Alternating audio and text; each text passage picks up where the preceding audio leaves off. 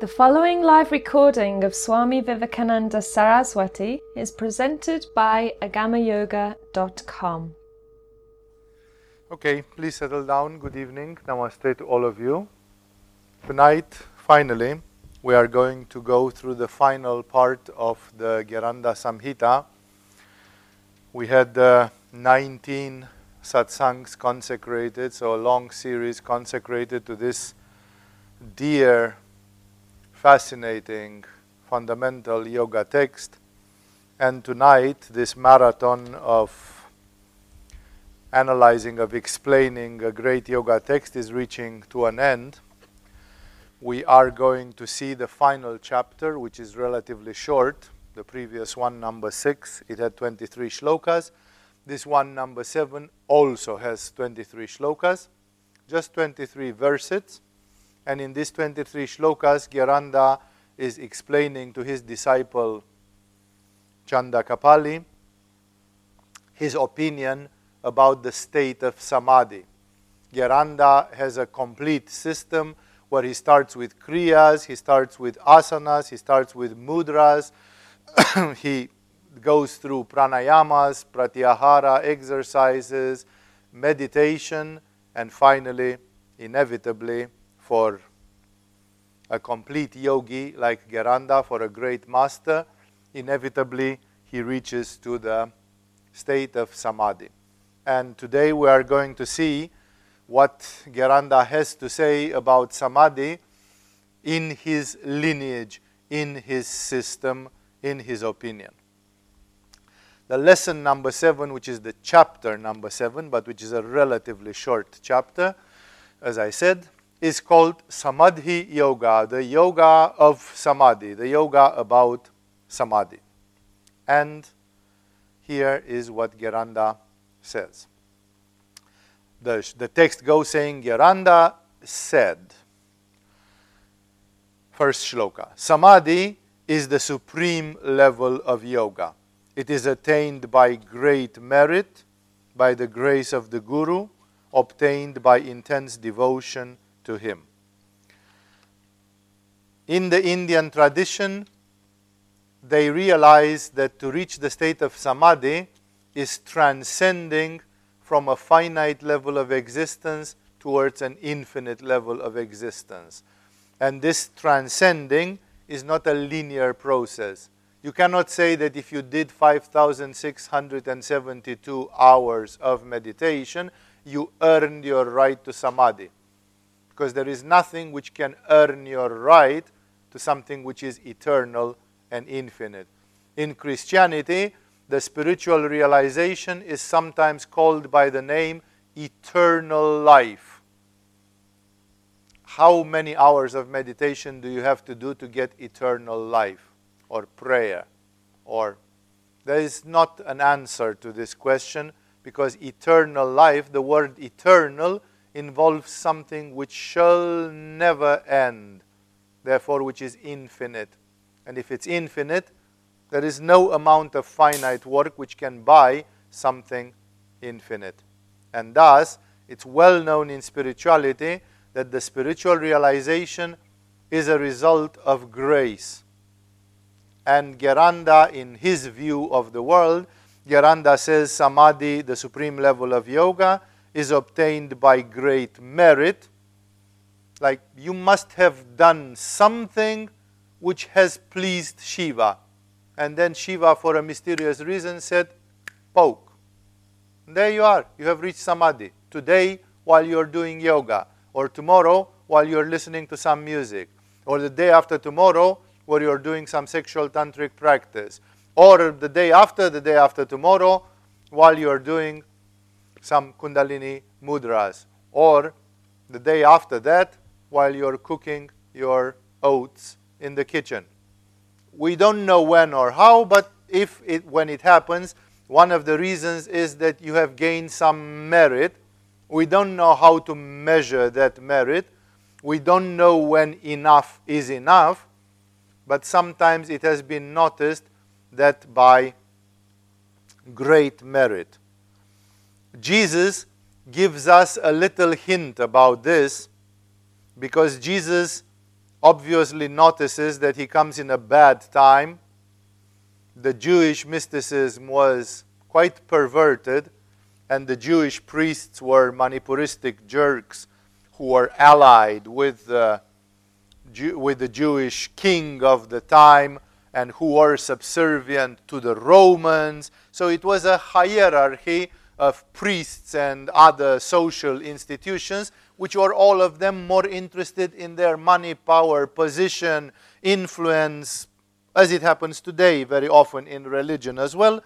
And those people, therefore, they were not clean. So Jesus was not pleased with the Jewish religion.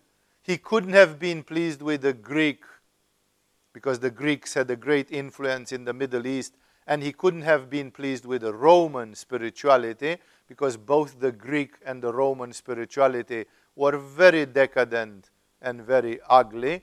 If you are going to analyze a little bit the spirituality of those days, so called, you are going to find it intolerably imperfect, like really bad.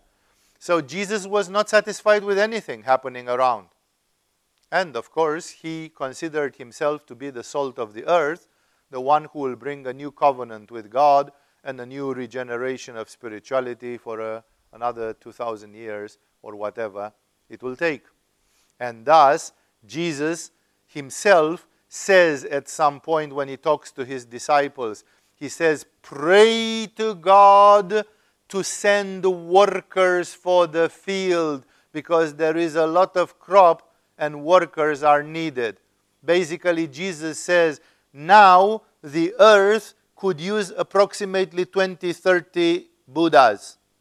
20, 30 enlightened beings are necessary. As far as I can see, the world is so deteriorated. The world is down big time. So we don't need just one person, especially in a century where there was no television, no media, no communication, no fast ways of transport everybody was allotted to a certain geographical area. Uh, one person could not do more than spread the message in a limited geographical area. So Jesus says, workers are needed, like the crops are ready, people are ripe. The world is ripe for a new religion. The world is ripe for aspiration, devotion, surrender, spirituality, but who will be the people who will take it to the world? We could say in the same trend, the world needs good yoga teachers because 98% of what is taught out there it's not yoga it's almost crap so the question is where are the real yoga teachers to go in New York and Paris and London and put their foot down and they say, This thing which is being taught here is a mockery of yoga. Here are some yoga courses where I can show you how real yoga used to be, how yoga originally was taught. So Jesus says, Pray to God to give workers. Like Jesus says, Pray to God to enlighten as many of my apostles and disciples as possible so that these apostles and disciples should go in the world and spread the good word and produce a spiritual revolution now in this century, now at this time. Even Jesus, he doesn't say, I'm going to enlighten you because I've got a project and I'm the project manager of the first century enlightenment. Jesus says, pray to God to send workers. Jesus is humble. Jesus says, if I'm just a schizophrenic maniac and I'm just fancying all this, the answer of God will be this the finger. Like God will not enlighten anybody, and all this is just the raving dream of me, Jesus, who thinks that I am the salt of the earth and I'm bringing something. But if you pray to God and God gives, suddenly, imagine what it is. Swami Vivekananda said, Give me a hundred enlightened beings, and I can change the existential conditions in any country of this world and perhaps on the whole world. Well, God did not give a hundred enlightened disciples to, yoga, to Swami Vivekananda of India. As soon as Swami Vivekananda of India died, there was not much else happening. There were the original enlightened disciples of Ramakrishna, who were his brothers, his guru brothers, and they were about 12 people as well. But disciples of Vivekananda himself, known, there is none. So Vivekananda kept claiming, if God gives me a hundred, I'll change the world. But God didn't. Which means God thought that the world should be going in Kali Yuga, and it was not the time. Vivekananda was an idealistic dreamer who said, if I would have a hundred enlightened, but if remained an if. It didn't happen. Maybe he was right. If he would have gotten a hundred, he would have produced a revolution. Ramakrishna, Vivekananda, and a few others who came after them, Ramana Maharishi, Yogananda Paramahamsa, they did produce a mini revolution in the spirituality of India. But not a hundred enlightened beings. Even Jesus did not produce directly a hundred enlightened beings. 50, 49 days, 50 days after the death of Jesus, after he passed away, there is celebrated in Christianity, 50 days after Easter, therefore, there is celebrated in Christianity the famous day of the Pentecost, which means the descent of the Holy Spirit. The Holy Spirit descended 50 days after the crucifixion of Jesus, and that's not an accidental number because 50 days reflects the fundamental Indian, yogic, and Tibetan number 49. 7 times 7 plus 1. There are 50, day, 50 letters in the Sanskrit alphabet. 49 and 50 are not at all accidental, random numbers. So at 49 plus 1 days after Jesus' crucifixion, resurrection more precisely, there comes the Pentecost, the day of the descent of the Holy Spirit, where the apostles were gathered and suddenly they freaked out and they became enlightened. All 12 of them. And that was by merit. It's simply because, for an unknown reason, God simply said, Now the divine McDonald is hiring and I need approximately 12. And they got 12. There were 12 positions suddenly put out on the table. The divine institution needed not a hundred, not one, approximately 12. And those 12 actually did the job. They did a fantastic job. And thus, this is what Gheranda says here. It can be acquired by merit, which we don't fully understand. Like suddenly the divine consciousness says, the Indian yoga is going to the dogs. I need somebody strong down there who will restore Hindu yoga to its pristine purity. And that somebody became Ramakrishna. Like Ramakrishna is a man of destiny, is a man of history, he is sent. The, the cosmic consciousness made so, so that the right person was born at the right time. And even if Ramakrishna didn't have exactly gurus clearly and it was a bit fuzzy, somehow things fitted. And then Ramakrishna reached Nirvikalpa Samadhi. He was about to die when he reached Nirvikalpa Samadhi, but the cosmic consciousness didn't allow that to happen as well. And eventually Ramakrishna became a great master he became the reformer of Hinduism. He had 12 disciples, out of which the foremost was Swami Vivekananda of India. And this is how that story happened. This is merit. It means somebody deserves to be there. It's exactly like you would say, I want to give 10 Nobel Prizes in physics. Let everybody submit applications. And you are going to have 150 applications from the most eminent physicists in the world today, and then you are going to choose the first 10 that you like. This is one way in which enlightenment comes. That means if you are needed, you are going to get enlightened. And if you are not needed, you are knocking at a closed door, like God is not hiring today. And if God is not hiring, He simply says, Sorry, I don't need an extra enlightened being to live on the surface of the earth today, because one extra enlightened being will upset the balance of forces in this Kali Yuga. So, enlightenment is never a random thing.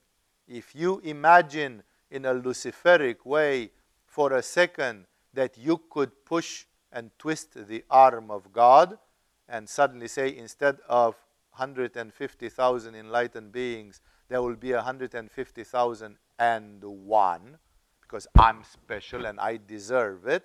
You are just living in an egocentric illusion where you imagine that you can force things in this universe. The enlightenment is not something which can be forced because, as I just told you, it comes through grace.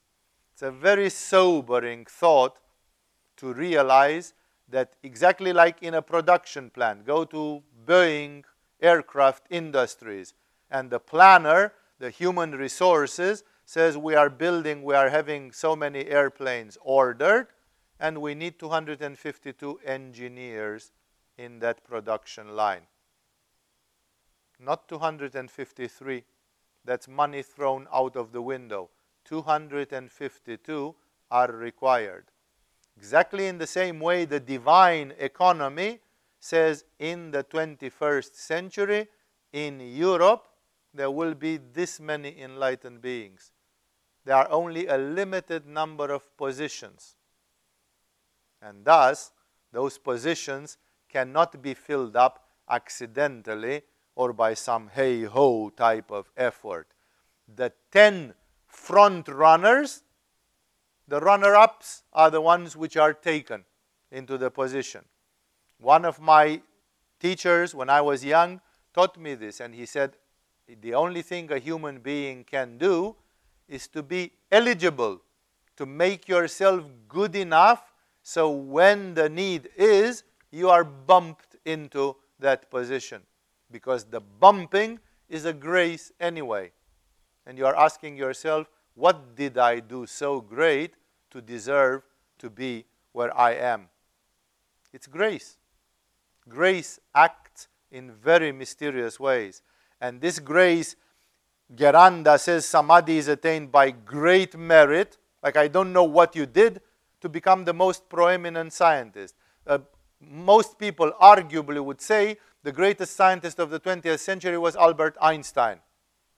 Many people contradict this and they say Albert Einstein was mediocre as a scientist. But mysteriously, if you ask if the Time magazine or some or the Newsweek or something makes a poll, probably Albert Einstein will appear as the most influential scientist, the best known scientist that lived in the 20th century. It's a matter of fame. How does how do you become Albert Einstein? You think that's an accident? Only if you believe that life and society are a total randomity. But if you believe that there is a hidden order of things, then in that order it's not a coincidence at all. Remember, there were many others, smarter and whatever, who could have taken the place of Albert Einstein. And yet, he was promoted. There was wind in his sails. Spiritually, scientifically, militarily, economically, socially, artistically, creatively, scientifically, as I said already, all these, there is a merit and there is a limited number of positions.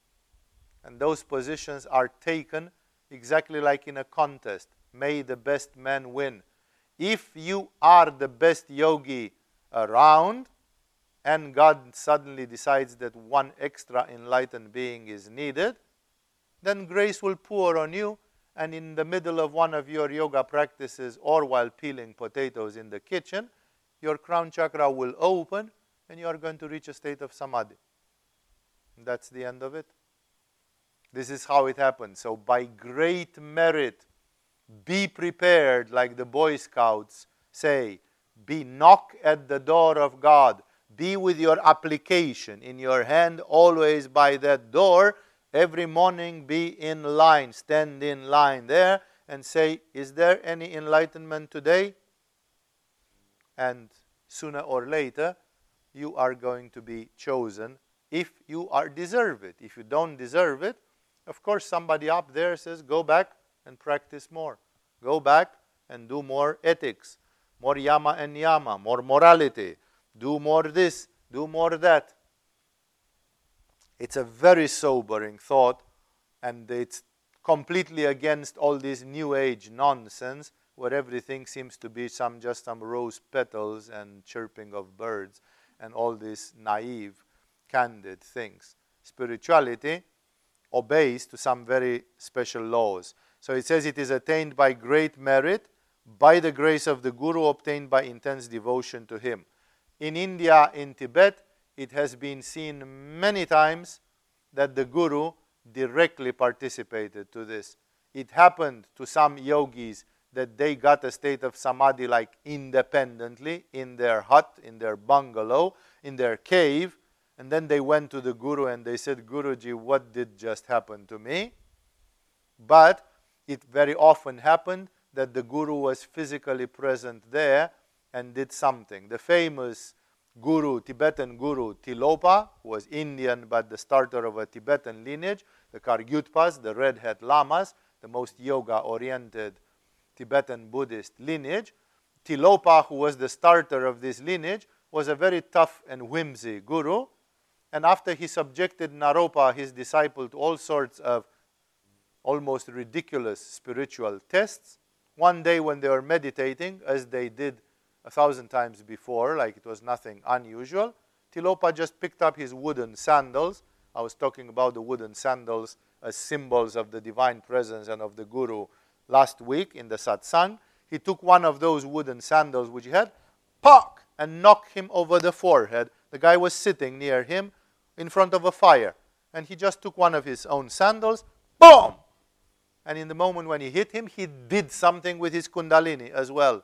So the mixture of shock, surprise, plus his push of energy created in instantaneously a state of samadhi in this guy who was meditating. He was knocking at the door. He was standing there and he was prepared. He was good enough.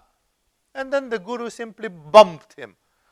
It's not because the guru egoistically has power.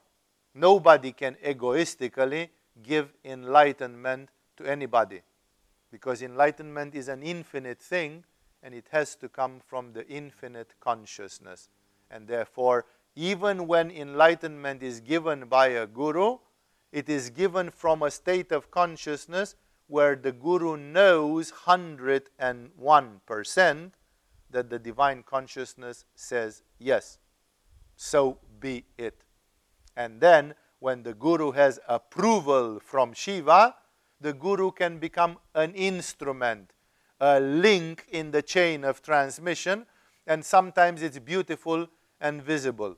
Tilopa enlightened Naropa, Ramakrishna Paramahamsa enlightened his Swami Vivekananda. Swami Vivekananda was a bit refractory. The first levels were difficult because he, he felt a lot of contradiction about Ramakrishna being so devout, so religious, so devotional, which Ramakrishna was practically not at all because he was a Capricorn, a very rationalistic Capricorn type of person. It doesn't mean that all the Capricorns don't have bhakti, but this Capricorn called Vivekananda, he definitely didn't have much of it. And Ramakrishna was like Francis of Assisi. Ramakrishna was a mystical madman and his devo- he was based on a lot of devotion and surrender. And Vivekananda was irritated by it. And at some point, when Ramakrishna was bringing him close, when Ramakrishna identified him and took him as disciple, still he was not really the ideal disciple. He was a funny disciple, contradicting his guru in some ways. And at some point, he crossed a line where he simply told to Ramakrishna, uh, you know, you are telling many interesting things, and all this yoga thing is really interesting, and I'm with you. But I also think that sometimes you just cross the line and you are a bit nuts. He basically told to his guru, I think you are a bit mentally disturbed. Like you, I think you are a bit hysterical beyond a certain line. And then Ramakrishna did the thing. He just stretched his foot and touched him like this on the thigh. They were sitting cross legged again near each other. And Ramakrishna just stretched a leg and bumped him like this. And, Ramak- and Vivekananda entered in samadhi three days non stop. Nobody could take him out of samadhi for three days. 72 hours, he was like knocked with a baseball bat and remained in samadhi. And other people got worried. They said, Isn't this guy coming out anymore? And Ramakrishna said, Let him be. He asked for it, even impolitely, he asked for it, you know.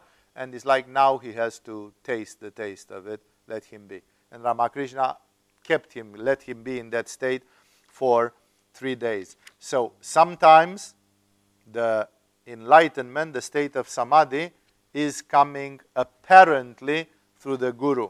That's not an ego game. It's just that the cosmic consciousness hides behind the guru and does it via the guru. And then you can say, so much power did Ramakrishna have? No. Shiva had that power. Ramakrishna was just the vehicle through which, Rama, through which Shiva playfully gave the enlightenment to Vivekananda because Vivekananda was needed to the history of India, to the modern history of India, and to the history of the world. So here, Gheranda confirms it's a very subtle uh, and very beautiful statement. He says from the beginning, this is the supreme level, like there is nothing else beyond it. It is attained by great merit. We don't know how Shiva is judging that merit.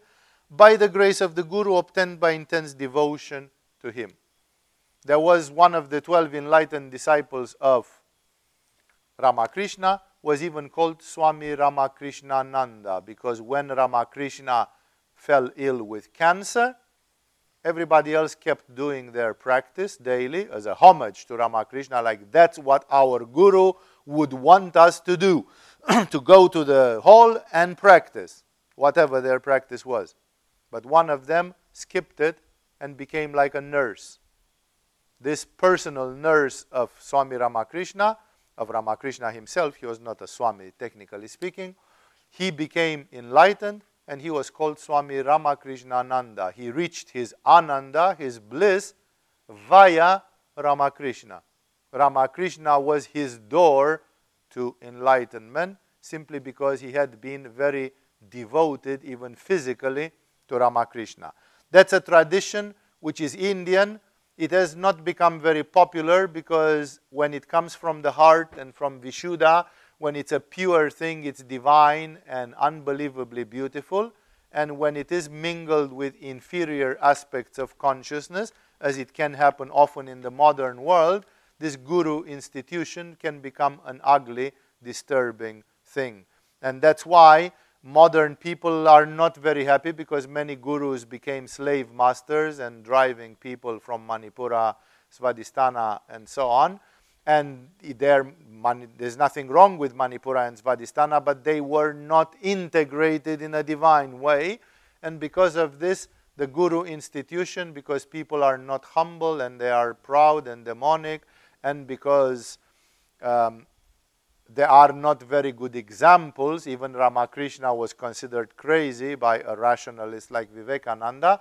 And because of this, this guru institution is very frail. It still exists in India and Tibet to a large extent.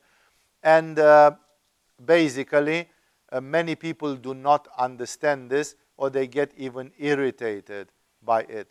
In the 10th century, Abhinavagupta, who is arguably considered to be the greatest tantric master to ever have lived in India, and that most probably says to ever have lived in the world, because India was the hut, the, the hub of all these tantric things. So Abhinavagupta in the 10th century describes his enlightenment in a place by saying, When in the day when I pleased my guru, I obtained the knowledge that led to salvation. This can sound as a very subjective mafia business, like the guru is somebody whose ass you have to kiss, and when the guru says, Now I'm pleased with you, then you get a green light ahead. Um, if the guru is a real guru, then this does not contain an ego to it. It may appear to the skeptical onlooker who says, Yeah, right, he did. This guy kissed his ass. And then he says, You pleased me. Of course, you pleased me because you rubbed my back for the last 20 years and you've been my loyal slave for this. Uh, skeptics and people that are cynical can see all the ugly things, even in the life of Jesus and Buddha and Rumi, and that's why the beauty is in the eyes of the onlooker. From the standpoint of real gurus, a man like Jesus does not say, I'm pleased in you because of an egoistic reason, but because when he meditates, he finds an open channel and he says, Now the grace can come. Now the grace can manifest. And that's why in India and Tibet, this has been very important. Very, very few masters in the tradition obtained states of samadhi without a guru.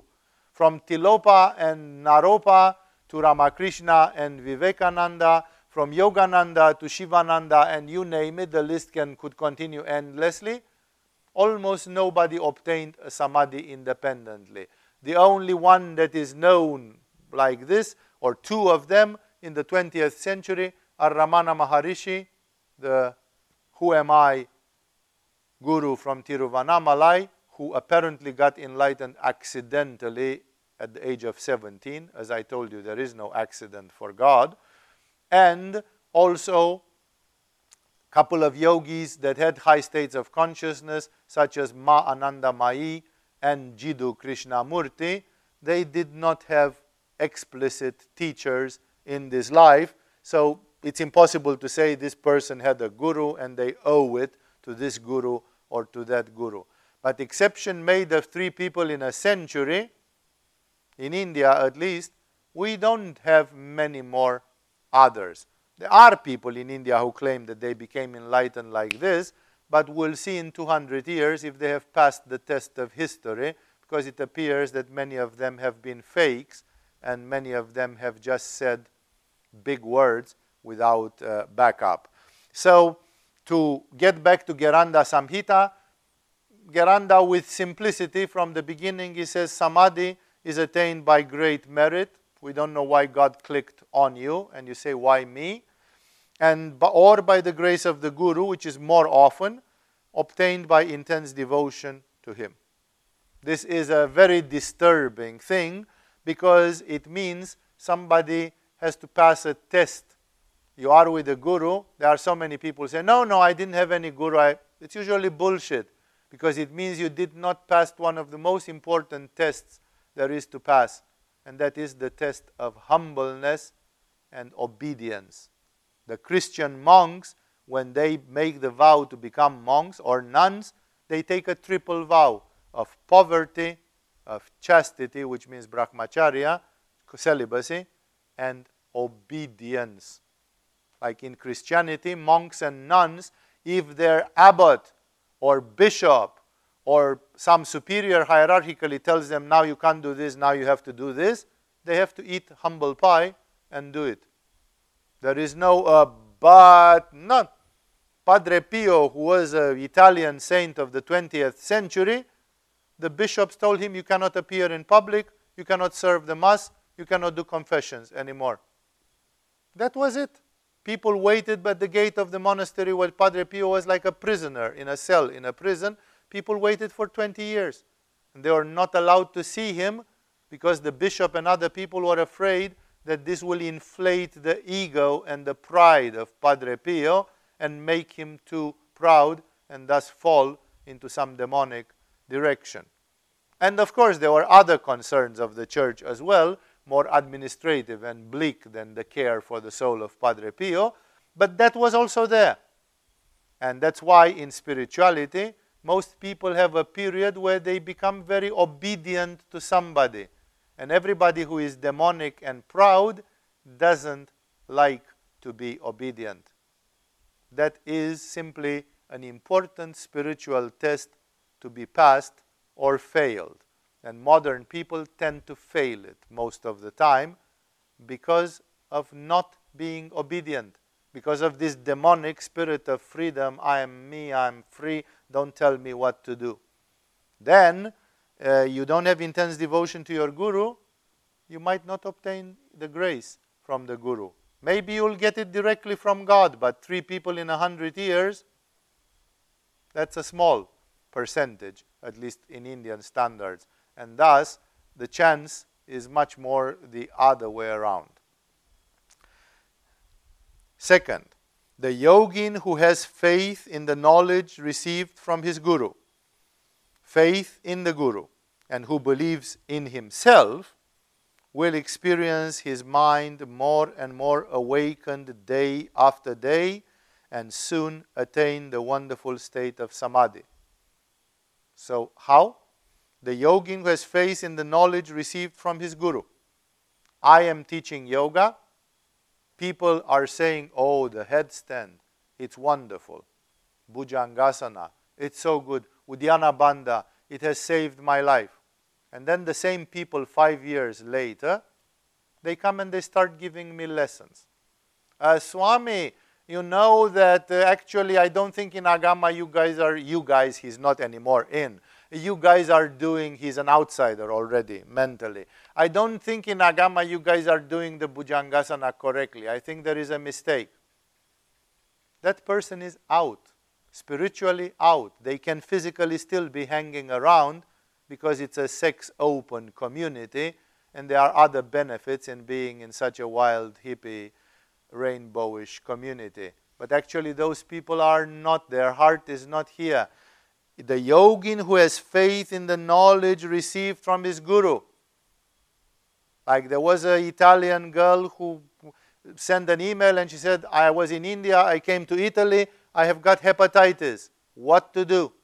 And I told her, you do 150 Uddiyana Bandhas, and if you have power to stand up, you do another 150 Naulis every day until you drop dead. You just do this now, today, because now it's the acute phase. This is the question Do you have faith in the knowledge that you get from your guru? Like you're asking me a question. My life is fucked up, and my relationships are, I never had a happy relationship in my life and I am telling you, then start having an open relationship where you'll have to fight with jealousy and possessiveness. And then your answer is, eh, yeah, I knew you were going to say that. Are you my disciple? No, you are not, because you don't have faith in my solution.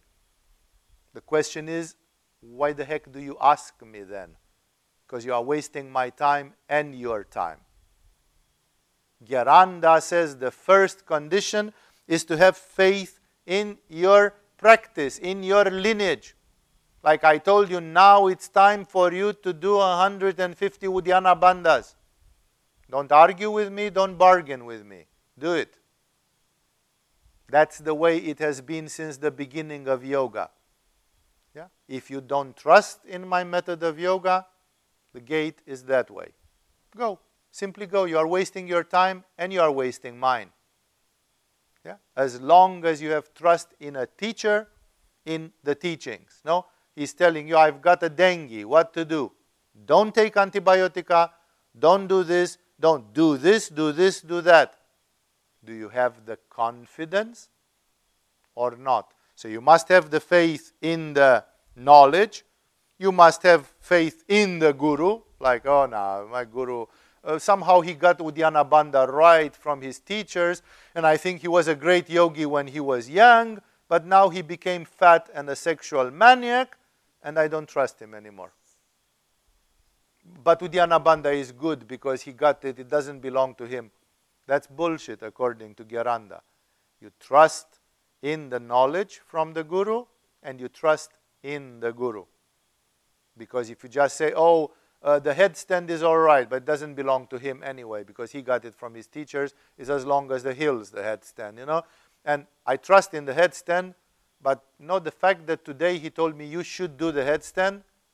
No, not today, next year. Like you trust in the method, the knowledge, but you don't trust in the fact that the Guru said today, please do it. Uh, what does he know? He doesn't really understand me. He doesn't understand where I'm sitting right now. This is there's a difference in between having faith in the con in the knowledge, like the method is there. I trust the method. Some people don't even trust the method. And some people say oh, the method is right, but I think today he was a bit angry. And when I went to ask him for a solution, he gave me a bullshit of an answer. I trust in the method, but I believe that the person is disturbed. Gheranda says, trust the method and trust the person. And the third condition is, and who believes in himself. Like you can say, I got the right method from my teacher, my teacher told me that now the iron is hot and I can hammer that iron, and thus I trust in myself that I can do it. My guru gave me the right knowledge. My guru shot the pistol and said, Now go. And now the only thing which is left is confidence in me. I've got the information, I got the trigger, now I can do it. So you need also to trust in yourself, but not in an egoistic way. After surrender, after being humble and obedient, there remains a beautiful, pure confidence which says, I can do it. And that confidence is involved here. And then he says, if you have those three, if you follow a method, one will experience his mind more and more awakened day after day. That's the rising of the level of consciousness in Tantric Yoga, and soon attains this wonderful state of samadhi. He uses an epithet, he says the superb state of samadhi. Three, free your consciousness from the erroneous identification with the body and the mind and focus on the supreme self, Param Atman. This is known as samadhi, by which one is freed from all the ten usual states of consciousness. There is a theory which is obscure that there are about 10 usual states of consciousness confusion, lack of consent, dispersion, concentration, and different states, some of them more unworthy and some of them stronger, but nevertheless they are part of the usual range of states of consciousness. The state of consciousness of a svadhistanistic confused person, or the state of consciousness of a scientist very focused on his research, or a chess player playing chess very carefully at grandmaster level. Whichever it is, there are different states of consciousness. So, in some theory, they said there would be like 10, which is a very significant thing because it means like corresponding to the 10 great cosmic powers and so on. The number is not accidental ever. This is a numerological connection.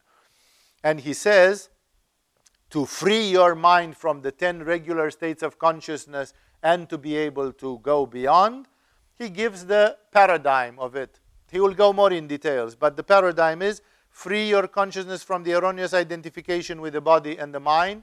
You are not your body, you are not your mind, and focus on the Supreme Self. Who am I? I am consciousness and bliss without end. I am Shiva, I am Shiva. I am Atman, I am the Supreme Self, whatever that Supreme Self will mean. So, uh, here the answer of Gheranda is a little bit non tantric. Gheranda answers in a semi Vedantic way because he says, Free your consciousness from the erroneous identification with the body and the mind. In Tantra, you would say transcend it, not free it like it's wrong that you think I'm the body, this is what I am and nothing else. It's wrong if you identify with the concept of your mind alone, but it doesn't mean that you are not your body. Tantra would say a seventh of you or something is your body. Your body is you to a certain extent, not 100%. Your body is the tip of the iceberg, but you are also your body. You are not only your body. It makes a difference between saying, pay attention that you are not only your body, and to say, you are not your body. Because that leads to a mentality where you can say, my body, I can throw it to the dustbin. It's not good, it's not spiritual, it's useless. That's not true. The body is useful and is the temple of the divine, metaphorically speaking. Therefore, it's not that you are not the body. In Tantra, you would attenuate this statement and not make it so black and white, like go away from the identification of the body and the mind. But you are the body. The body is part of what you are. And you are the mind. The mind is part of what you are. It's only that you are not only the body and not only the mind.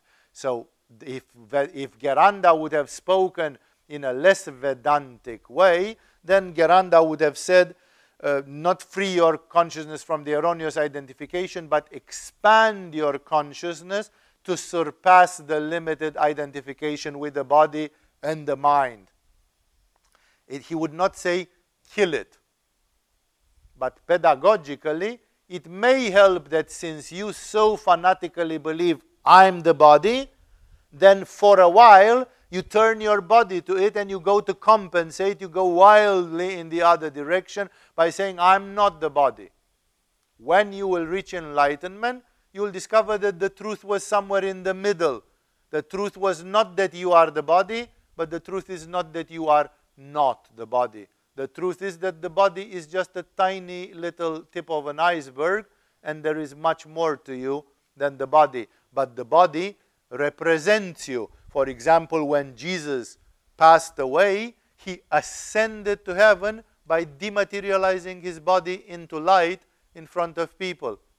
So his body was okay. He took it with him in God. His body was part of what Jesus was. The body was not left behind to be buried or burned. So understand that here the language of Gheranda, there's a small shade, but the language is not quite correct. Otherwise, the method is brilliant. He says, stop identifying with the body, with the mind, focus on the Supreme Self, which is a very abstract concept for those who don't know, and see what it is. And he says, this is samadhi, by which one is freed from all the ten usual states of consciousness. And he gives the state, the description of the state of samadhi. This you can read it. Any one of you meditating, if you want to read something before you meditate, take this paragraph and read it like self suggestion.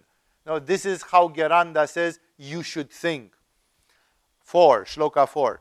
I am Brahman, which means the absolute. In Sanskrit, Brahman is a neutral word, neither masculine nor feminine, which means the absolute reality. It's like the, con- the word absolute in Western philosophy. The absolute. That thing which is absolute. Do not mix up the word Brahman with the word Brahma, which in Hinduism is one of the three names of God. Brahma is the creative part of God. It's the, the, the approaching, the similarity is not random or accidental, but Brahma means one thing and Brahman means another thing. And Brahmin is the name of one of the four castes. It means a priest of the Brahmin caste. So there are three words which are very close Brahma, Brahman, Brahmin. They all three mean three different things. So says Gheranda, this is your mantra. This is how you should think. This is the thing which you need to see and reach. I am Brahman, the Absolute, and nothing else. And Brahman is I. I know no sorrow and pain. I am pure existence, which in Sanskrit is called Sat, pure consciousness, which in Sanskrit is called Chit, and pure bliss, Ananda. So I am Sat Chit Ananda. I am eternally free and always myself. That's a beautiful shloka of meditation. I am Brahman, the Absolute, and nothing else, and Brahman is I. I know no sorrow and pain. I'm pure existence, pure consciousness, and pure bliss, Satchitananda. I am eternally free and always myself. That's the meditation of samadhi as described by Gheranda. And then now he has only 18 shlokas left to tell us a few practical things about samadhi because Gheranda Samhita is not a book of philosophy, it's an encyclopedia of practical yoga. And he says in shloka number five, first, there are four methods to samadhi. In all, he is going to describe six, but he first starts with four, which are his own, and then there are two others which he says, I'm not practicing those, but they exist in yoga, and that makes it six. There are, of course, I never bothered to really make a survey to think if I could come up with three extra ones. Probably I can.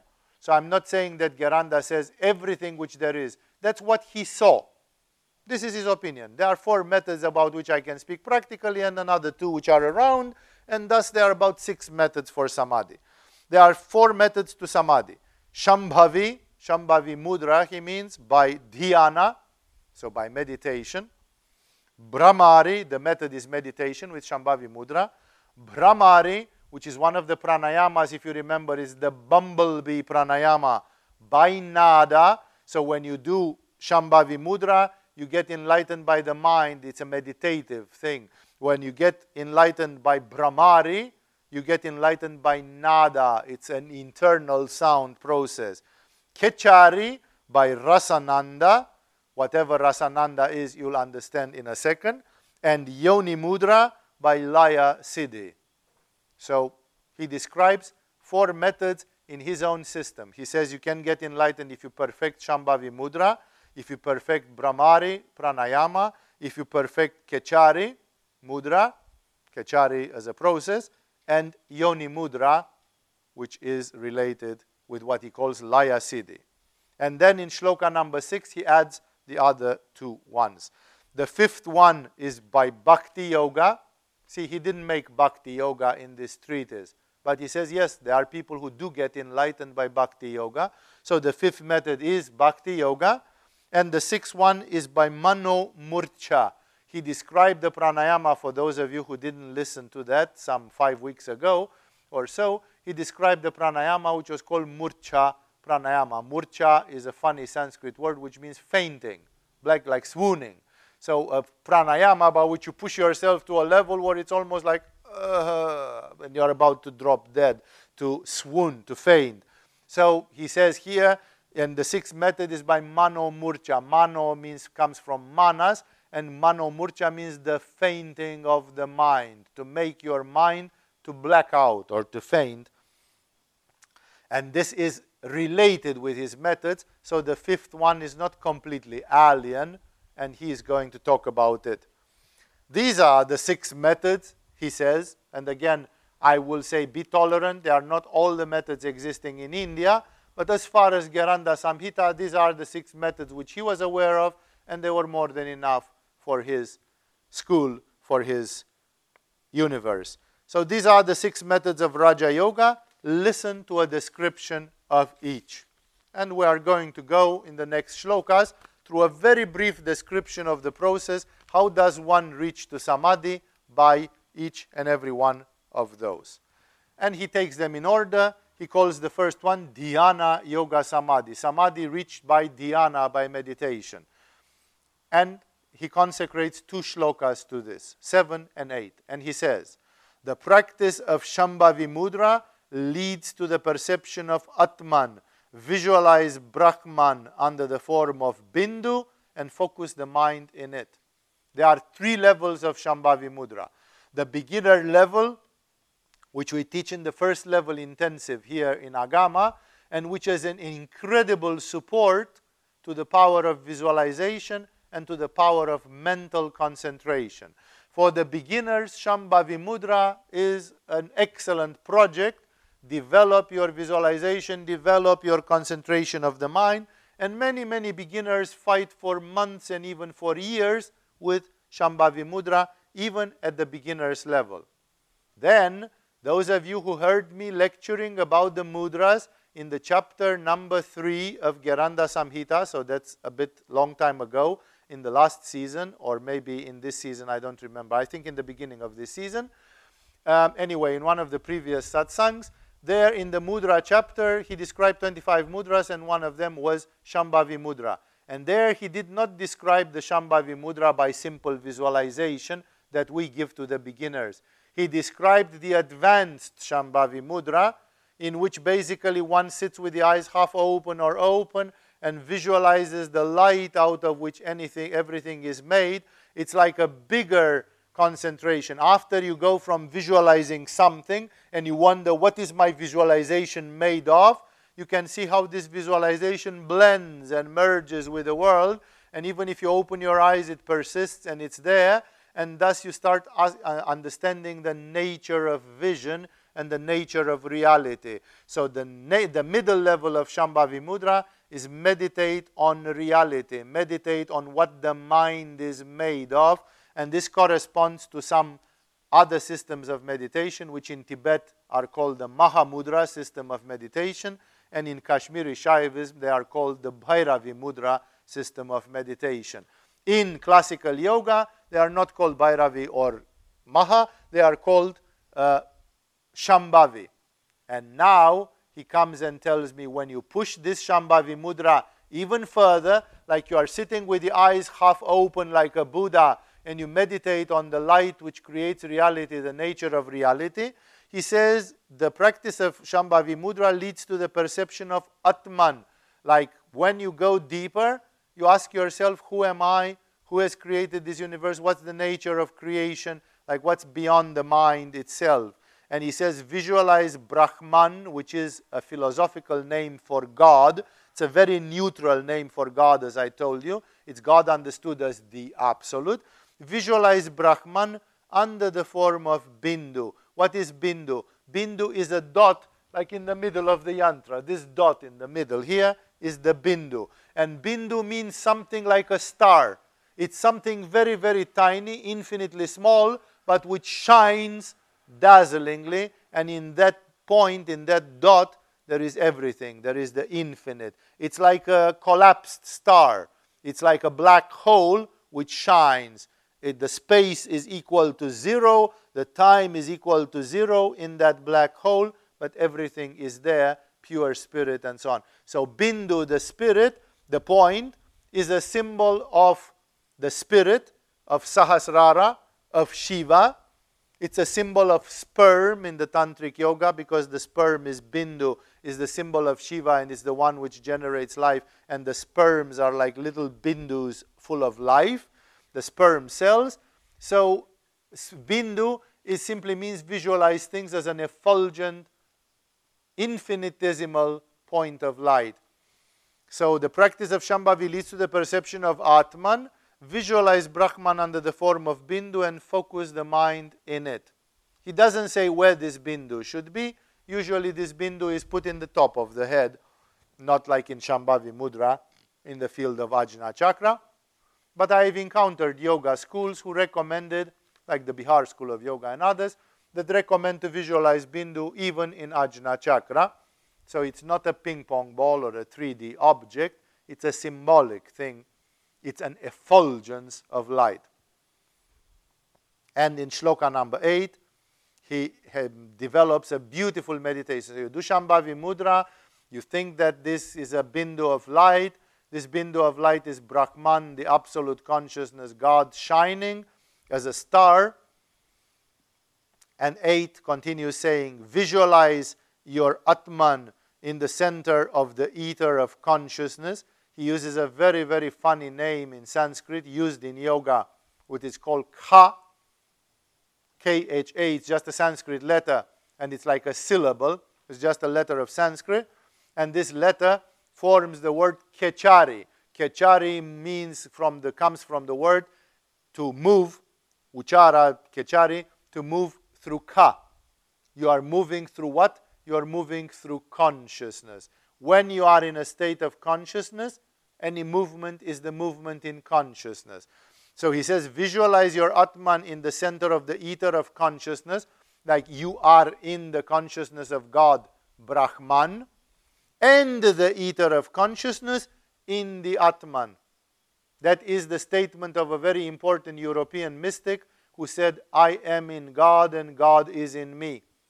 Because Jesus himself said, the kingdom of heaven is in your own heart. my first spiritual guru had this Socratic syllogism. He said, If the kingdom of God is in your heart, because that's what Jesus says, I am asking the question Is God present in his own kingdom, or God is absent from the kingdom of God? So, if God is the center of the kingdom of God, then it means that God is in my heart. But I am also in God or in the heart of God because God is much bigger than me. So I'm in God and God is in me. The laws of space and time do not apply. This is a paradox of the mathematics of the infinite. How can it be that I'm in God and God is in me? How can God be infinitely great and the bindu infinitely small, macroscopic and microscopic at the same time? This we cannot understand with the mind, and it's a beautiful paradox, and this paradox is illustrated by Gheranda exactly like this. He says, Visualize your Atman in the center of the ether of consciousness, Ka. Ka is sometimes translated by some translators of Gheranda Samhita as the void. It's like a void space. Yes, for lack of better analogy, you can trans- translate Ka as void, as Akasha, like ether, but it's a specialized word. So it says, visualize your Atman in the center of the ocean of spirit, the, the, the ether of consciousness, and the ether of consciousness in the Atman. Seeing the self as ether of consciousness, one has no more limitations. Like, I'm everywhere because if I'm that, that is everywhere. Being one with this blissful existence, one becomes established in samadhi. So the first meditation is start from Shambhavi Mudra, see Brahman as a bindu, focus the mind upon it, like until you start getting absorbed into it. Visualize your Atman in God and God in your Atman, microcosm, macrocosm, tumbling over each other. And seeing the self as ether of consciousness, then one has no more limitations. This is how one reaches the infinite. Say, he concludes, being one with this blissful existence, sat, the pure existence, one becomes established in samadhi. That's the meditation method for him, starting with Shambhavi Mudra and going according to those steps. But there are five other methods. The next one is Nada Yoga Samadhi, through Nada. This is a method which is a lot practiced in Agama. In Agama, we practice the advanced Shambhavi Mudra more in the Kashmirian and Tibetan ways like Mahamudra and uh, Bhairavi Mudra. Also, the second method with nada is practiced a lot because of the initiation in Laya Yoga by using internal sounds. He consecrates two shlokas to this as well.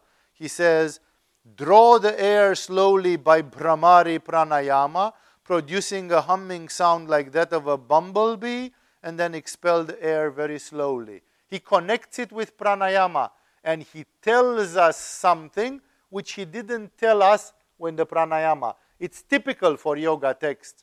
Either he didn't consider it important there and he now he says here it's relevant, or he forgot to say it there and now he remembers and said, by the way, I should have said this, or he didn't consider it important there, but here it is important, or as some people more into conspiracy theories believe, he simply does want to hide the truth and he splits it in several places. So only when you study the text carefully, you can make the connection. He tells us that this nada will be produced by Bhramari Pranayama, in which you produce a sound like a bumblebee. He didn't say this clearly in Bhramari Pranayama, so if you want, listen to my commentary to when I commented just not long time ago a month ago or so when I commented the Bhramari Pranayama, and you are going to see that there he doesn't explicitate it. So here he says there is a pranayama in which you draw the air slowly producing a humming sound.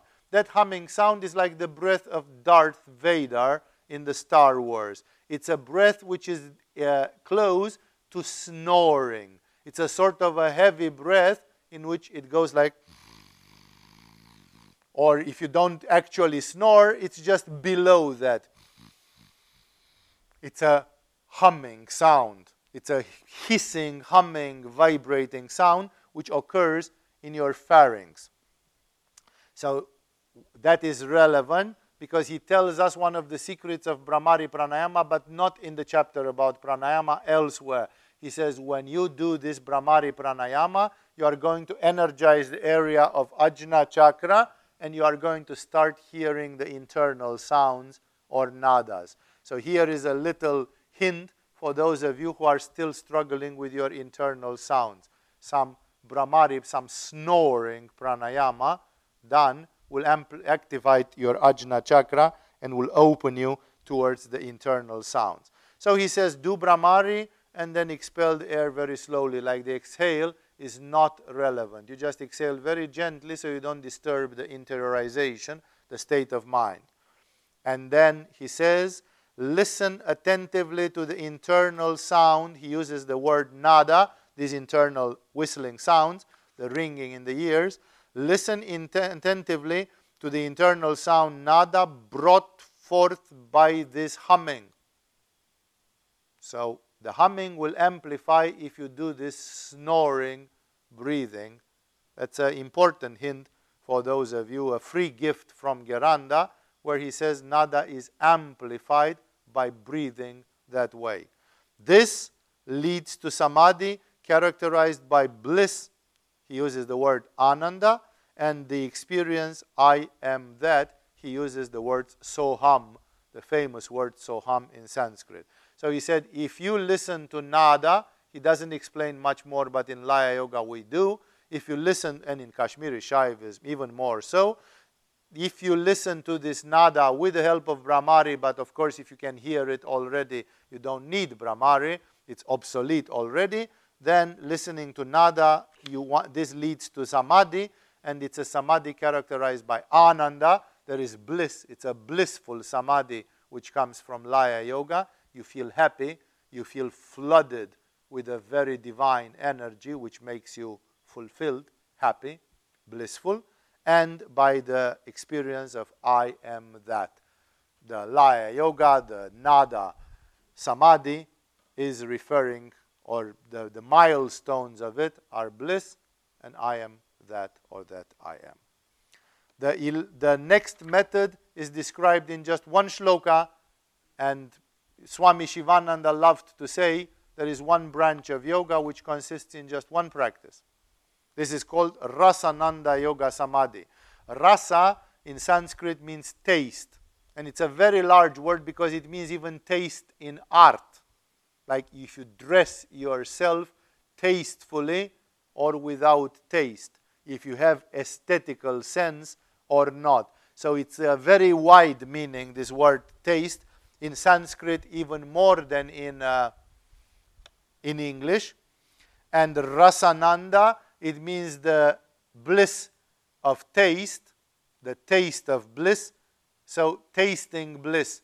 And it's because something is happening with the tongue, and it's about soma or amrita, it's about the elixir, the immortality, the, the liquid of immortality, the nectar of the gods, or the ambrosia, as it is called.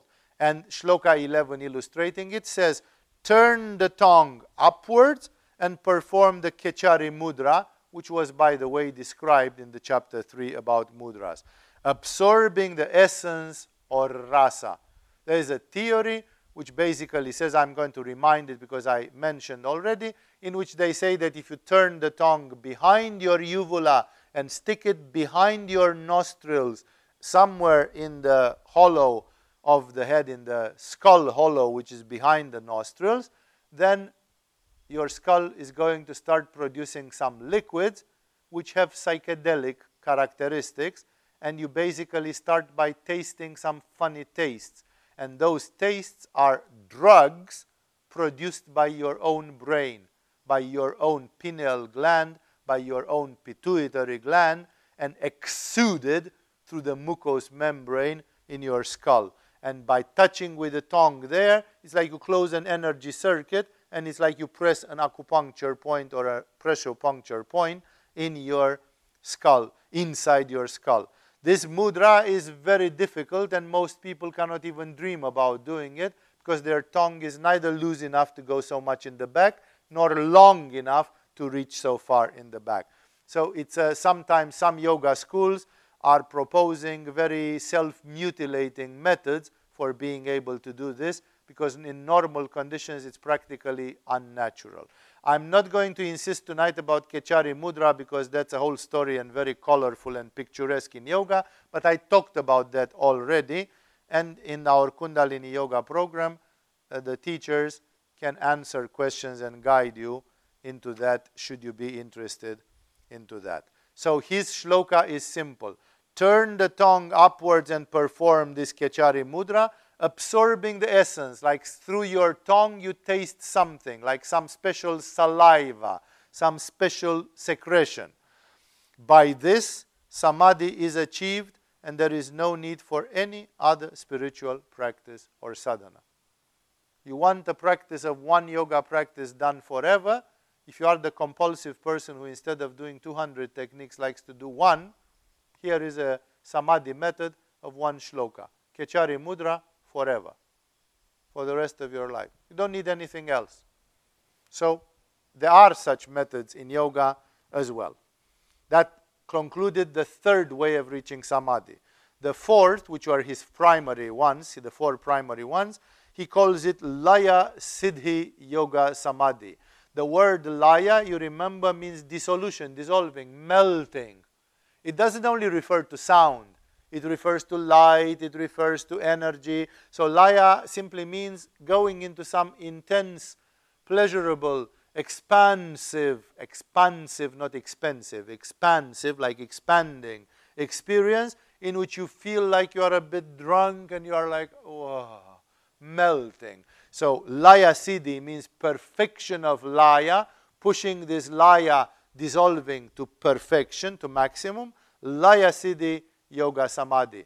Yoga samadhi through the process of laya or dissolving. But it doesn't refer to laya yoga ad literam because here in Agama, when we say laya yoga, we most often refer to auditory laya yoga with a mantra, which is one of our dear methods of meditation taught here in the first level for the time being.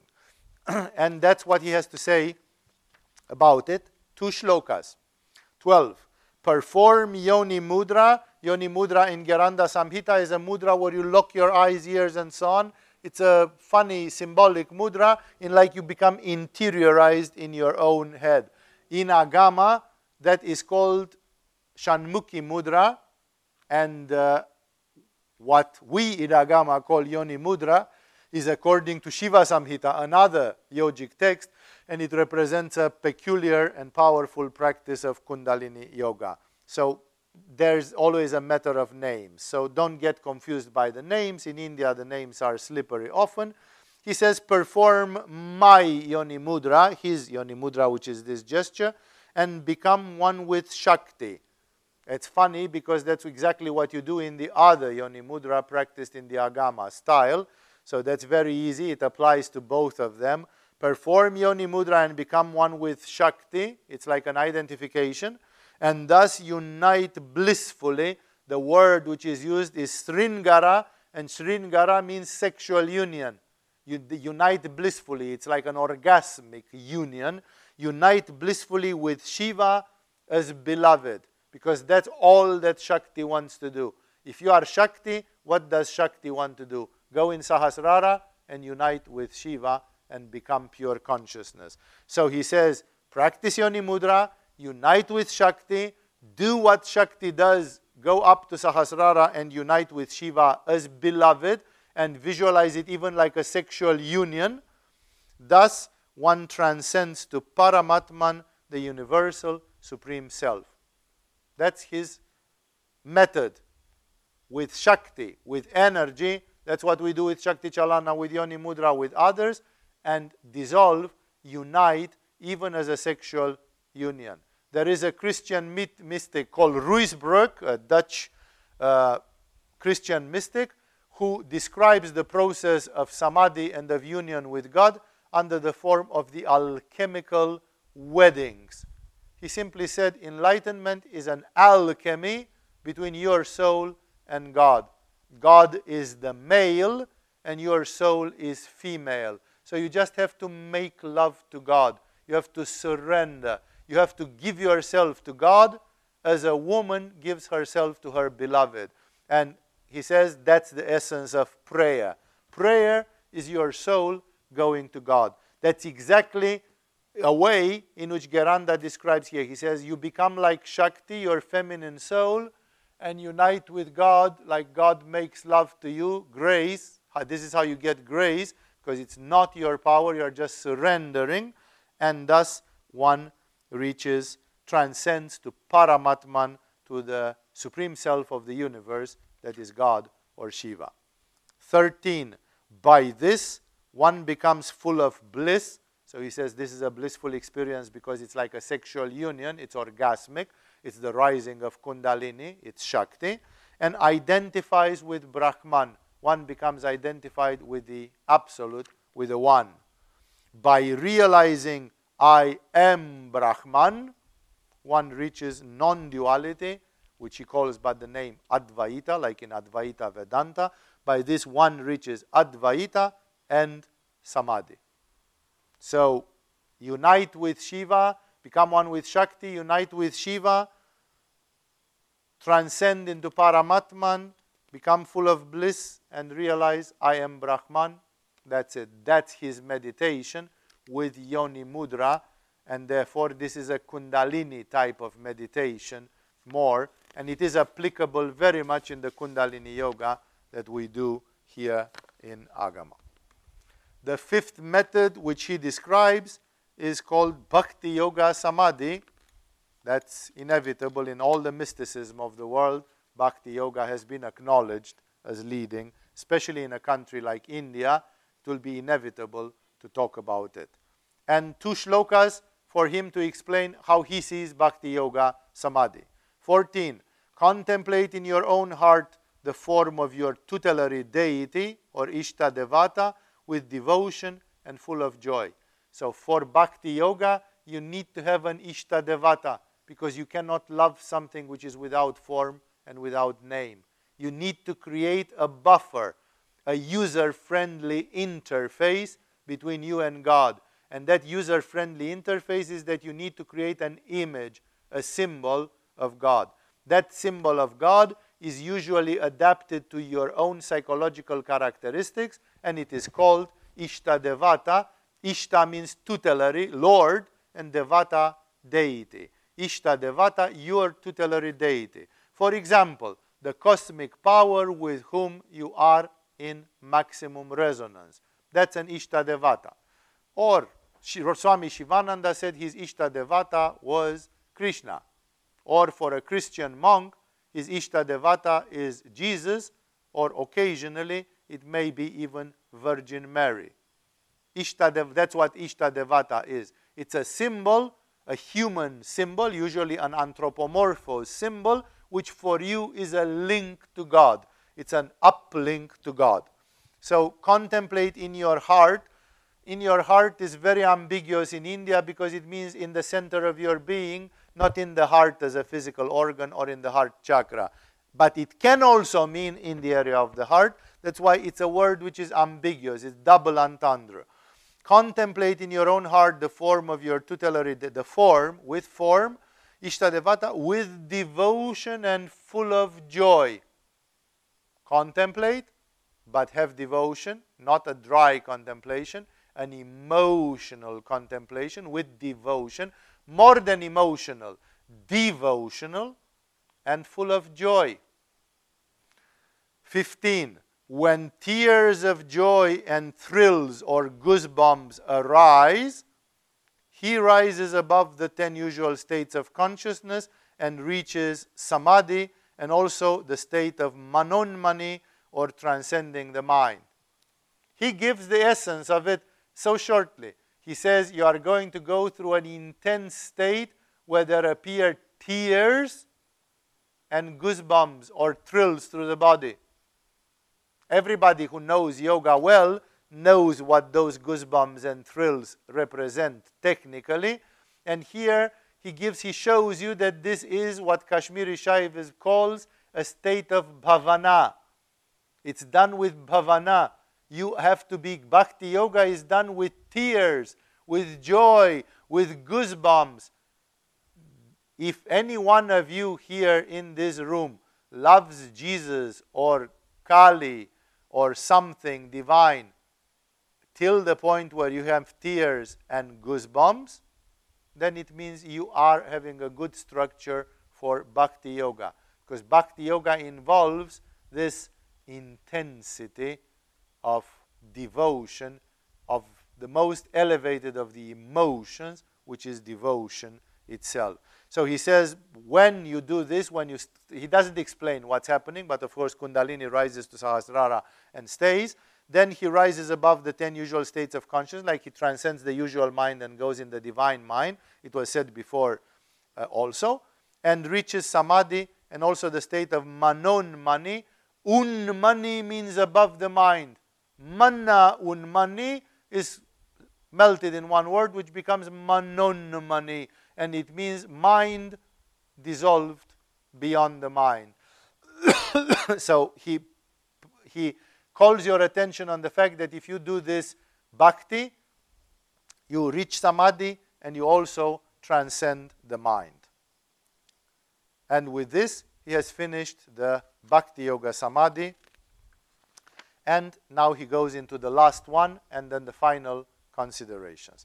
Even if we stay 15 minutes more than I planned to today, it would be beautiful if we could finish this so I don't have to, in the next satsang, come and talk about five extra shlokas. So here it is. He calls it here Raja Yoga Samadhi, but if you remember, he was calling it Laya Siddhi Yoga Samadhi. Now he changed the name, so he means he considers these two names as equivalent in a way. Let's see why. 16 by causing the mind to swoon, the word used is murcha, so like you push yourself, uh, uh, uh, and then like a bit like in Agnisara Dhauti. It unites with Atman, the mind swooning, it dissolves, it goes like poof, it's blown. And samadhi is attained by merging with the Supreme Self or Paramatman.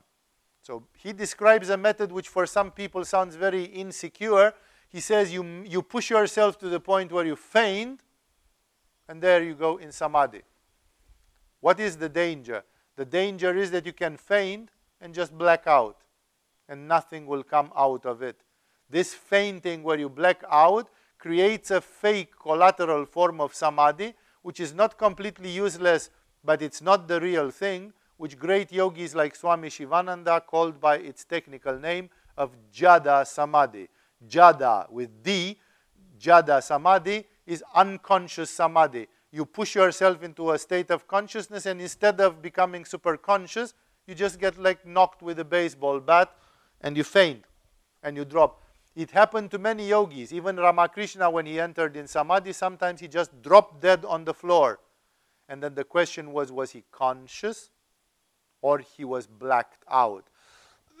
Jada Samadhi is that you black out. So this murcha that you faint is a very slippery word because some people can take it literally and they said, I strangulated myself and I held my breath and then I fainted. I was in samadhi. Yeah, but that's jada samadhi. That's not what we are talking about. So the samadhi involves a continuity of consciousness, but it appears like your mind and body is blacking out. It's a pretty extreme method in a way, and there are many variations to it. So, by causing the mind to swoon, murcha, it unites with Atman, and samadhi is attained by merging with the Supreme Self, Paramatman. If you do it right, you go to God. If you do not do it right, you become unconscious and you black out. And many yogis have blacked out for six months every day, and then one day they hit jackpot and they went into it. So there is also a trial and error process with this. And now he starts the final part, just one shloka. He said, You make your, you push yourself. Why doesn't he insist? Because there is a murcha pranayama described in the pranayama chapter. Listen to it again, where he described how to hold your breath till you faint. And he says, with that thing, if you push yourself to that limit, exactly there your mind will dissolve. Laya Siddhi, the mind will perfectly dissolve, and you are going to go into a state of void where there is no mind, but the awareness is left there. 17, the final seven or eight shlokas. Thus, O Chanda, have I told you about samadhi, which means liberation. He wants to make it clear. This samadhi, which is described here, is the same thing which in Hinduism and all over India is described by the word moksha or mukti, which means liberation. Liberation from what? Liberation from the karma which makes you reincarnate again and again. The dream of all the Hindu and Buddhist mystics was to reach to a state of spirituality, energy, awareness, and evolution where you do not need to reincarnate in the physical world because the physical world is like a kindergarten. It's useful, beautiful, I'm not against it, but it's the repository of the inferior levels of education in this universe.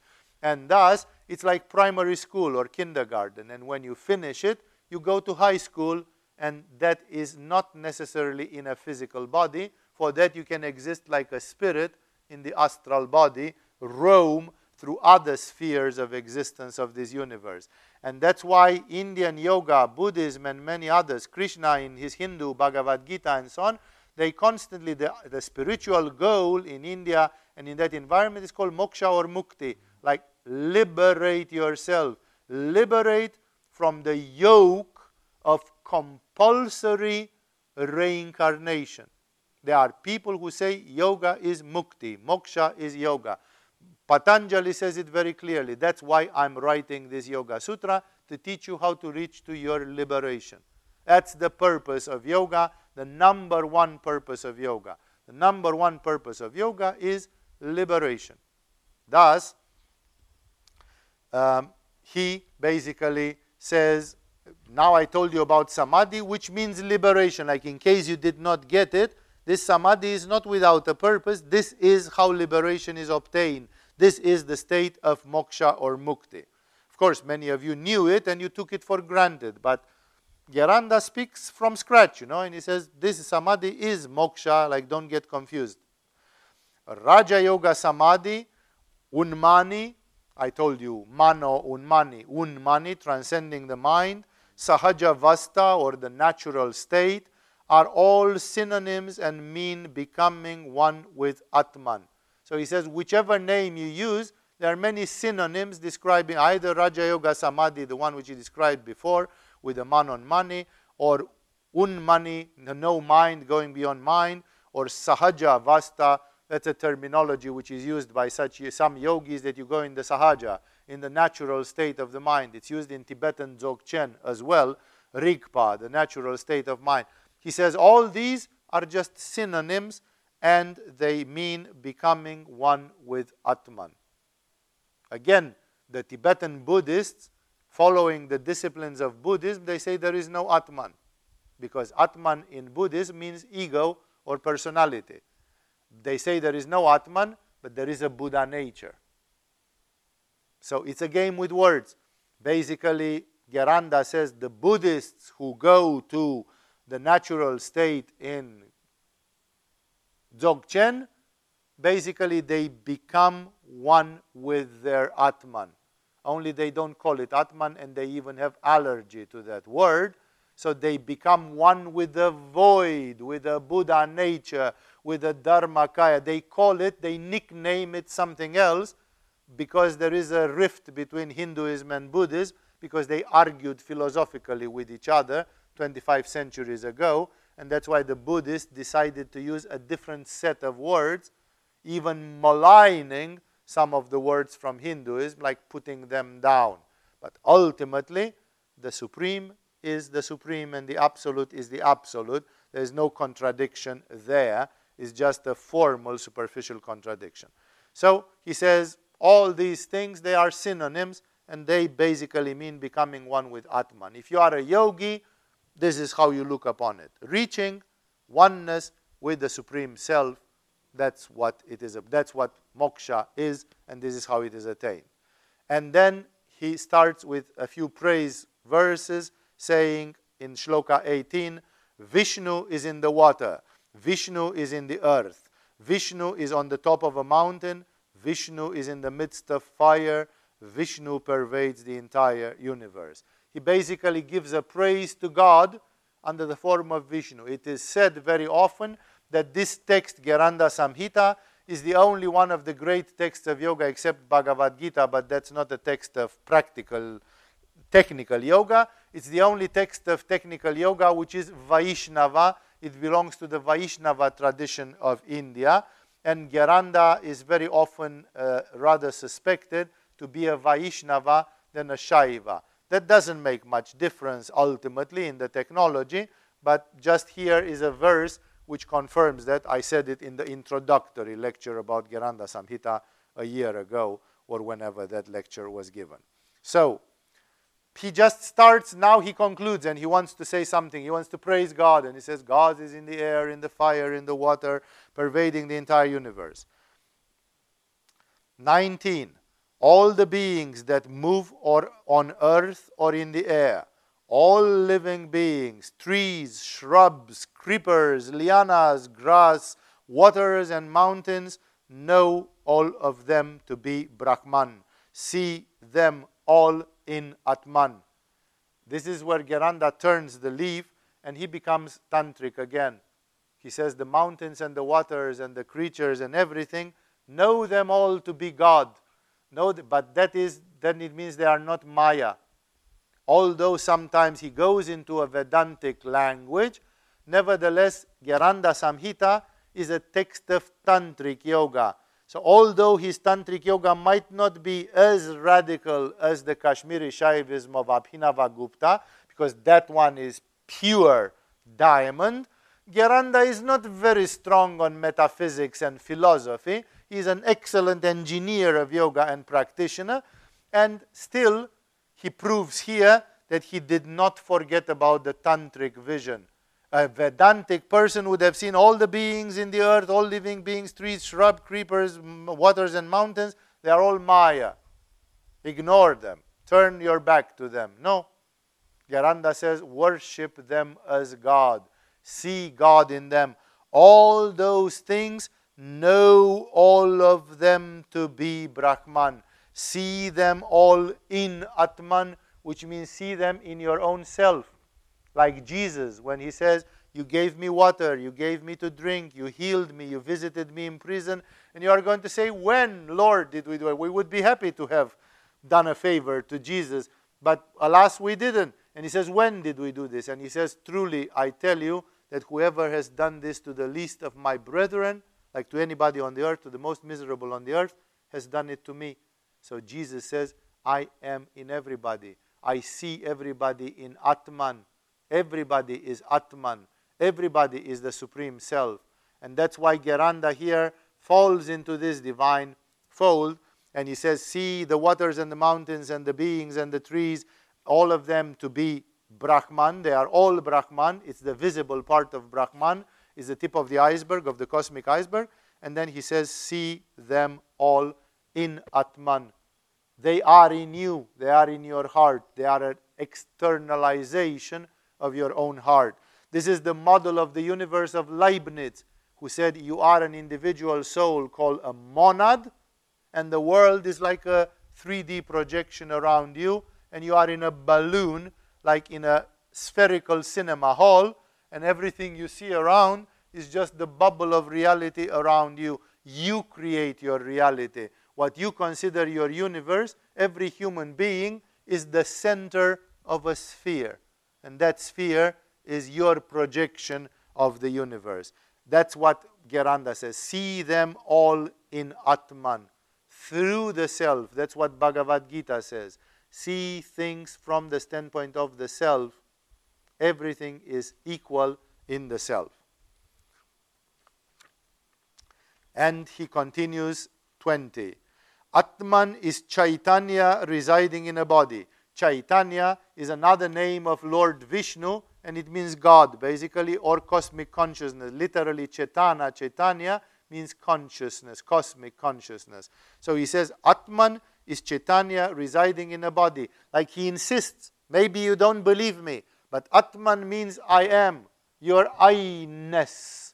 And he says, this I-ness, which you all take for granted, this is Chaitanya in the body. It's the projection of God in the body. This is the cosmic consciousness existing in your body.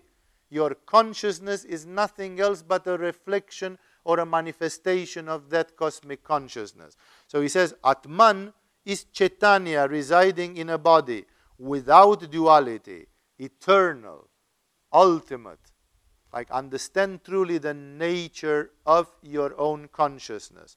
Knowing it as different from the body, let one be free from desires and passions. He's on the verge of Vedanta again. Uh, but this Chaitanya is not your body. Yeah, but the body is part of the puzzle. Chaitanya is not the body, but it doesn't mean that the body is completely not Chaitanya. The body is a piece of the puzzle in the big image. That's why this, in, this statement can be interpreted a bit too radically and then you go Vedantic, or you keep it softer and then you stay in the tantric environment where apparently Gheranda was moving. So he says, knowing it as different from the body, this Chaitanya, I investigate who am I, what's the nature of consciousness. Atma is your, your own self, is Chaitanya residing in a body without duality, eternal, ultimate. He gives some inspiring epithets. And knowing it as different from the body, we're not talking about your body, we're talking about something else. Let one be free from desires and passions. He means let one be free from inferior desires and passions you can have the desire to be one with Jesus for all eternity. That desire is perfectly okay. Don't be silly and think that if you have a desire to be one with Shiva, you are an inferior yoga practitioner who did not understand and you are victim to a form of spiritual materialism. And actually, no, it's not true. This is a misunderstanding of the process because the spiritual desire, aspiration, longing it's perfectly legitimate and it's going to take you to the spiritual realization. So when he says, let one be free from desires and passions, this is the yogic accusation level that the rest of the world that look at the people. People cannot get their heads out of their asses. People are subjected to their desires and passions. Everybody has desires and passions for their body, for sex, for money, for fame, for this, for that. Everybody is drowning in desires and passions. The whole world is a huge soap opera where the characters are blinded by desires and passions. That's what Buddha also said, so there's nothing new. All the spiritualists say that. So when he says, be freed from desires and passions, look at Ramakrishna. Ramakrishna was very alive and keen. And he said, Oh, how much I would like that you should all experience the state of samadhi like understand what I'm talking about. So Ramakrishna had desires and he was very passionate. But when you say desires and passions, it doesn't mean the desires and passions of Ramakrishna.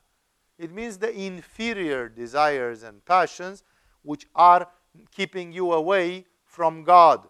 If you have the desire and passion to be with God forever, 24 7, that's a praiseworthy desire and passion, and it's going to save you and it's called aspiration. it's not, there's no problem with that one.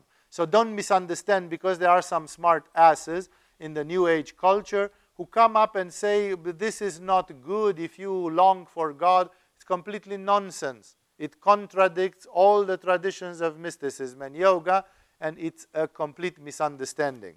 So when he says if you know Atman to be more than the body, not only different from the body, but more than the body, then one becomes free from inferior desires and passion. As long as Atman is your body, as long as you think you are your body, you are trying to cater non-stop to the needs of your body.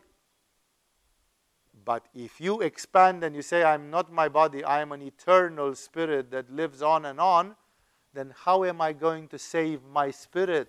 How am I going to cater to the needs of my spirit? Then I will not have so many inferior desires and passions because I am catering to a much deeper need of my being. 21. This samadhi is beyond all desires and mental concepts. He calls them here sankalpa, is the equivalent of vikalpa. So he says samadhi is beyond that. There is a longing, a love, a devotion, but it's not a desire. And mental concepts. You can't express it in thoughts. That's why nobody in the history of humanity has properly described samadhi, only allusively and obliquely, metaphorically. So this samadhi is beyond all desires and mental concepts, without attachment to one's own body, son, wife, relatives, friends, or riches, let one become established in samadhi. Here, Gheranda goes in a place that I can identify, like young yogis, the young lions who practice yoga, men or women, are always wild like Ma Anandamayi and Mirabai as women, and Laleshvari, like Ramakrishna and Yogananda and other male yogis. He says this samadhi is worthwhile, it's the top, without attachment to one's own body, son, wife, relatives, friends, or riches. Like he simply says, like Buddha. Buddha left his son, left his wife. He was probably blamed by the family. He didn't have friends. He lived in the forest and he destroyed his body by fasting like crazy and so on. He says, You should not care about anything. He says, Become established in samadhi, even if you die in the process, even if you lose your son and wife and parents and so on, even if the whole world describes, promotes you like an outlaw, like a blames you. You become a pariah to the rest of the world. He says, Don't give a rat's ass on anything, even on the health and safety on your body. Put everything into it. He says clearly, without attachment one's own body, son, wife, relatives, friends, or riches, let one become established in samadhi.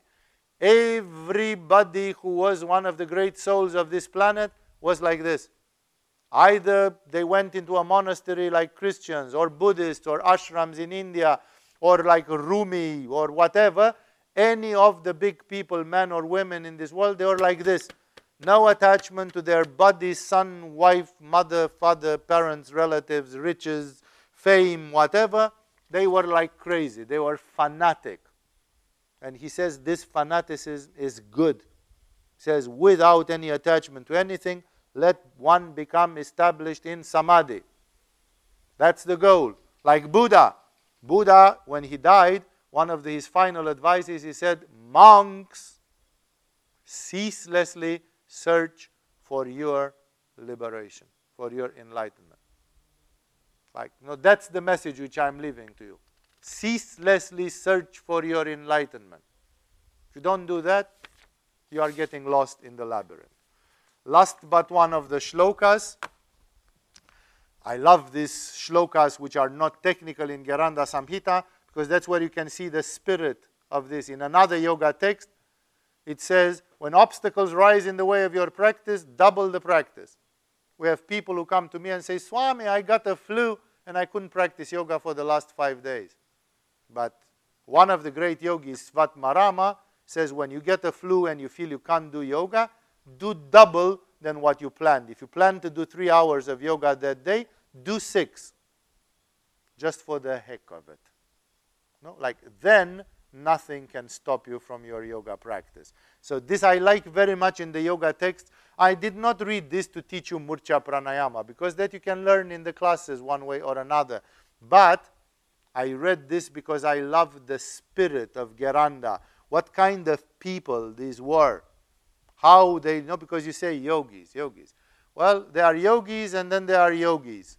No, Gheranda is one of the rare yogis. That's why he is a master, and even 250 years later, we are quoting him. He, he remained a legend in yoga because he expresses the right spirit. 22. Shiva has revealed, so here he mentions Shiva. Even the Vaishnavas agree that Shiva is the author of yoga. The copyright of yoga stays with Shiva. Shiva is the Adi Guru. Even if Vishnu is God, Shiva is the primordial Guru. So we don't know, again, if Gheranda was worshipper of Vishnu, Shiva, or both, or he couldn't care less about the differences. But here he twists the sentence and says, Shiva has revealed many secret methods for reaching the supreme reality and fusion with immortality. He calls them supreme reality, para tattva, the supreme tattva, and fusion, he uses the word laya, to merge with the infinite, with the immortal. So he says Shiva has revealed many, it's much more than this, than the Gheranda Samhita. I have told you here only an abstract, uses the Sanskrit word samkshepa, which means like a resume, a brief account leading to liberation or mukti. So he says this Gheranda Samhita is a drop in the ocean. The science of yoga is even bigger than this, and Shiva has revealed many methods. I'm giving you a brief abstract of the method leading to liberation. And finally, 23, the final shloka, he says, In this way, O Chanda, I have explained to you about the great samadhi, which is so rare and difficult to attain. It's true. A thousand people start doing yoga, one reaches the state of samadhi. So the state of samadhi is not frequent. It's rare because it requires a lot of commitment and a lot of uh, perseverance in yoga. So even Gheranda says, now in the last chapter I talked about samadhi, that's the end of the seventh chapter, samadhi which is so rare and difficult to attain. He agrees, he acknowledges it. Having experienced this, one is never born again in this world. By this world, he uses the word bhumi mandala, which means the mandala of the earth, the sphere of the earth element, which means the physical world. So, not only on earth as a planet, he says, if you experience samadhi, you will never be born again in the physical world, which is the very definition of the first level of liberation or mukti. That's the purpose. He says it very clearly. If you really want to stop being born as a compulsory yoke, then you have to reach samadhi. This is how one stops it with the state of samadhi. Thus ends the seventh lesson of the Gheranda Samhita in the dialogue between Gheranda and Chanda called Samadhi Yoga, the last of the seven sadhanas of Ghatastha Yoga. And with this, we had the blessing of being able to finish the beautiful text of Gheranda Samhita, sometimes arduous, dry, technical, not very colorful. I tried here to deviate sometimes and give you connections and implications of it by connecting it with Jesus, Buddha, and other great mystical traditions. But um, Gheranda Samhita is still one of the great treasures of yoga. And when you read it, then you immediately see that much of what is practiced today as yoga is not seeming to come from Gheranda Samhita. It's not on the same page.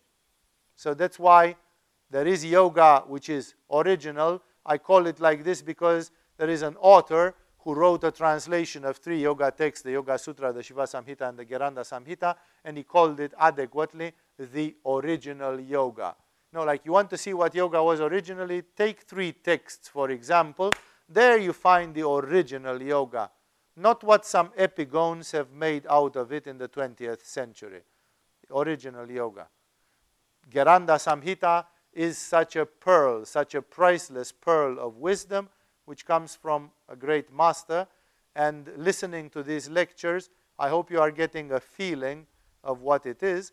And you are going to see that to a large extent here in Agama, we are completely aligned with these traditions. We do teach the original yoga, we do teach the authentic yoga. Of course, we are in the 21st century, and Gheranda never speaks about music meditation because they didn't have any way of producing music meditation when they were living in a mud hut plastered with cow dung somewhere in the rural India. And thus, music meditation was not a popular or known method then. In the 21st century, everybody can have a music device and produce music endlessly. And so, of course, yoga is alive, and Agama has evolved from the 18th century yoga of Gheranda to things which are appropriate to the 21st century, but without going away from the roots. Like the roots are still there, that is important to connect to your roots, to connect to the roots of yoga, and to do something which is traditional and at the same time updated and rational according to modern science, higher education, and all the things thereof. With this, we have finished with Gheranda Samhita. Sorry for keeping you longer than usually, and of course, because I came later and we started later. But with this, we have finished our Gheranda Samhita satsangs. Namaste to all of you. Thank you for participating tonight. This was a live recording of Swami Vivekananda Saraswati. For more information, visit us on agamayoga.com or go directly to agamayoga.com slash downloads.